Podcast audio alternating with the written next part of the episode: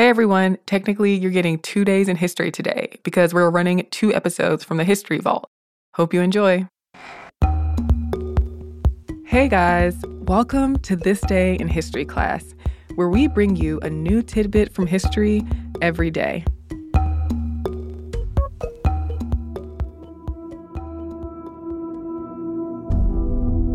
The day was April twenty-sixth, nineteen eighty-six. At the Chernobyl nuclear power station in Soviet Ukraine, a chemical explosion caused an enormous fire. Large quantities of radioactive material were released into the atmosphere for nearly two weeks because of the accident. Even though people in the nearby area were evacuated, the wind spread the radiation, which contaminated land and caused thousands of people to get radiation-related illnesses. The Chernobyl power station was in the town of Pripyat, just northwest of the city of Chernobyl. The station was built in the late nineteen seventies. It had four reactors, or devices where nuclear fission is initiated and controlled in a self-sustaining chain reaction to create energy or radiation.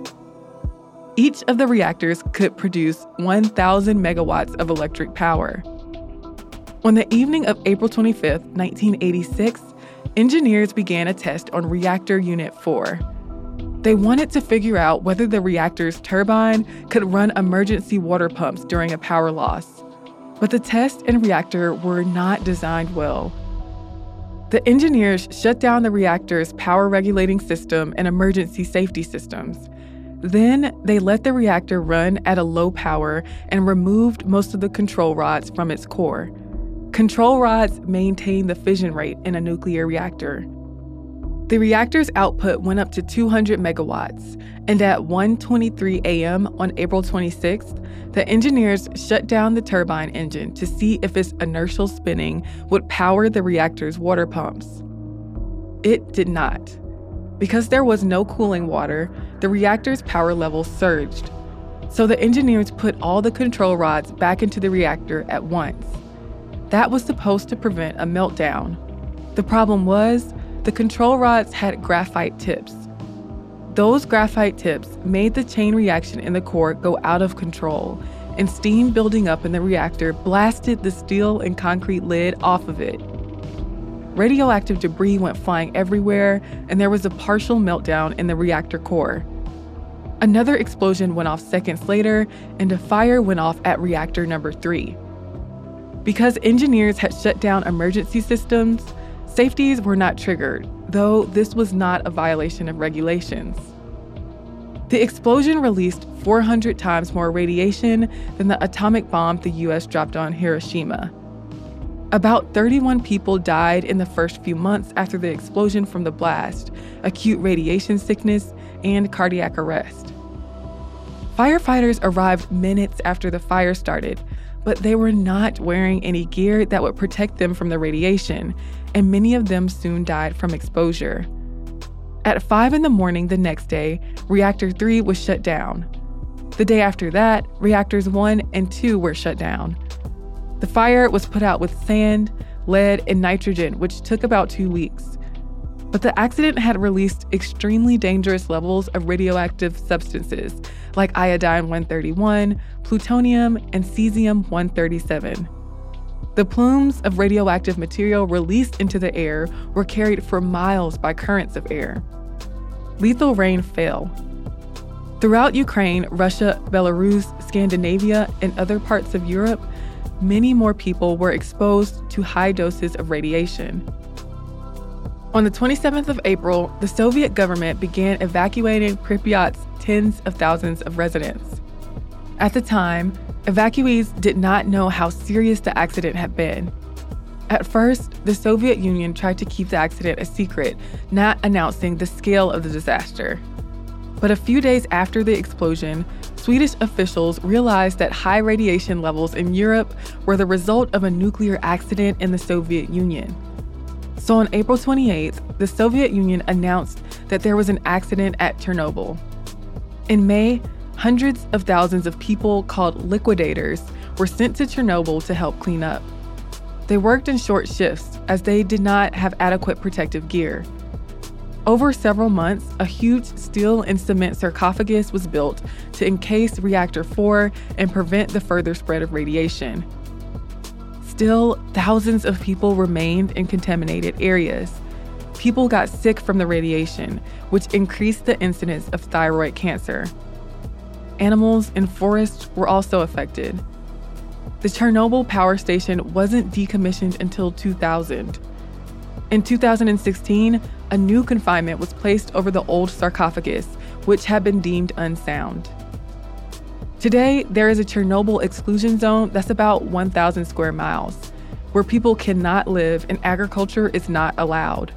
But there are animals, like wolves and bison, living at the site. There are plans for a solar power plant to be constructed at the site, and people can visit the abandoned territory as tourists. But the radioactivity is still affecting people and likely will for decades. For example, cows miles away from the site still produce milk with high levels of radiation. The number of deaths caused by the radioactivity is controversial, as the long-term health effects of radiation are hard to pinpoint and statistics can be unreliable.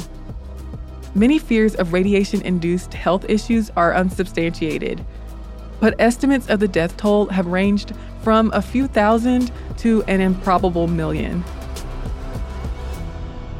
I'm Eves Jeffcoat, and hopefully you know a little more about history today than you did yesterday. If there's something that I missed in an episode, you can share it with everybody else on Twitter, Instagram, or Facebook at T D I H C Podcast.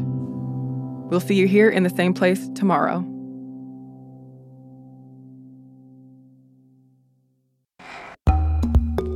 Hello, everyone. I'm Eves, and you're listening to This Day in History Class, a podcast that brings you a different moment in history every single day.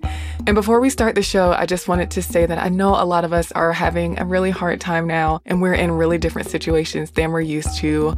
But I do hope that this podcast provides you with some sort of enlightenment or a moment in your day that can help you carry on and just operates as a reminder that time does go on.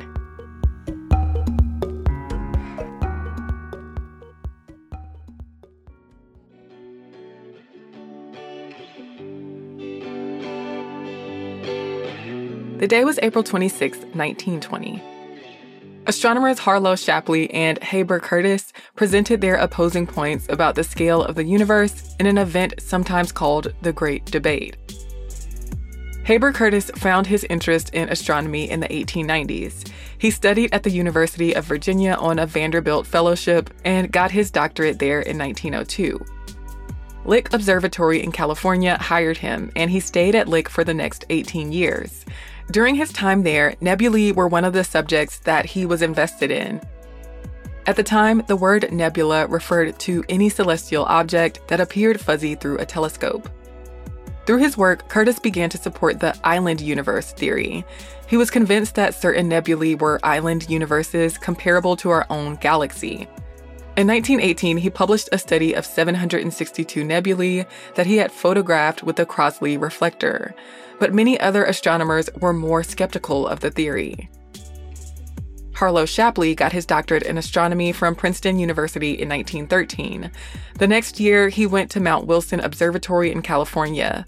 There, he studied the distribution of globular clusters in the Milky Way.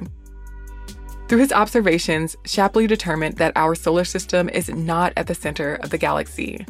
At this point, it was widely believed that the sun was at the center of the galaxy. But Shapley concluded that the sun was around fifty thousand light years away from the center.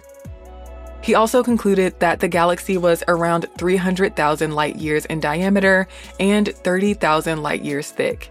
That meant that the galaxy was much larger than previously thought.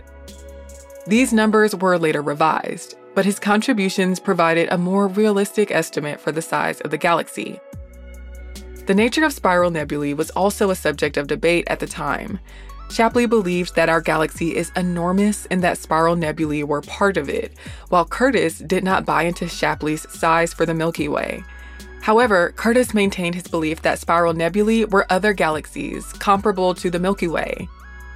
Astronomer Adrian van Manen's research on spiral nebulae at Mount Wilson gave Shapley even more fuel to doubt the validity of the island universe theory. These differences in thought led to the so-called Great Debate of April twenty-sixth, nineteen twenty. Shapley and Curtis presented their positions at a meeting of the National Academy of Sciences in Washington, D C. Shapley argued his findings on the large dimensions of the galaxy, saying that if the spiral nebulae were as large as our galaxy, they would have to be inconceivably large distances away. He thought that the spiral nebulae were clusters made up mostly of gas. Curtis, on the other hand, noted the great distances to the spiral nebulae, arguing that all of them could not be in our small Milky Way.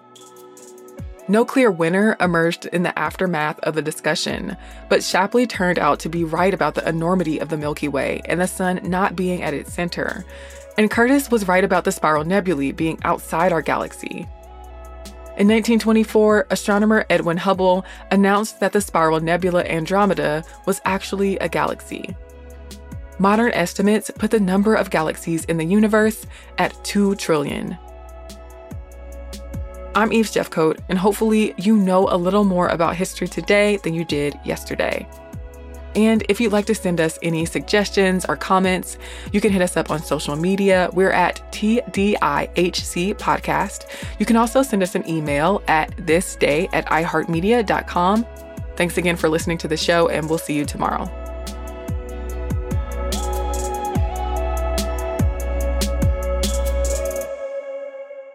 For more podcasts from iHeartRadio, visit the iHeartRadio app, Apple Podcasts, or wherever you listen to your favorite shows.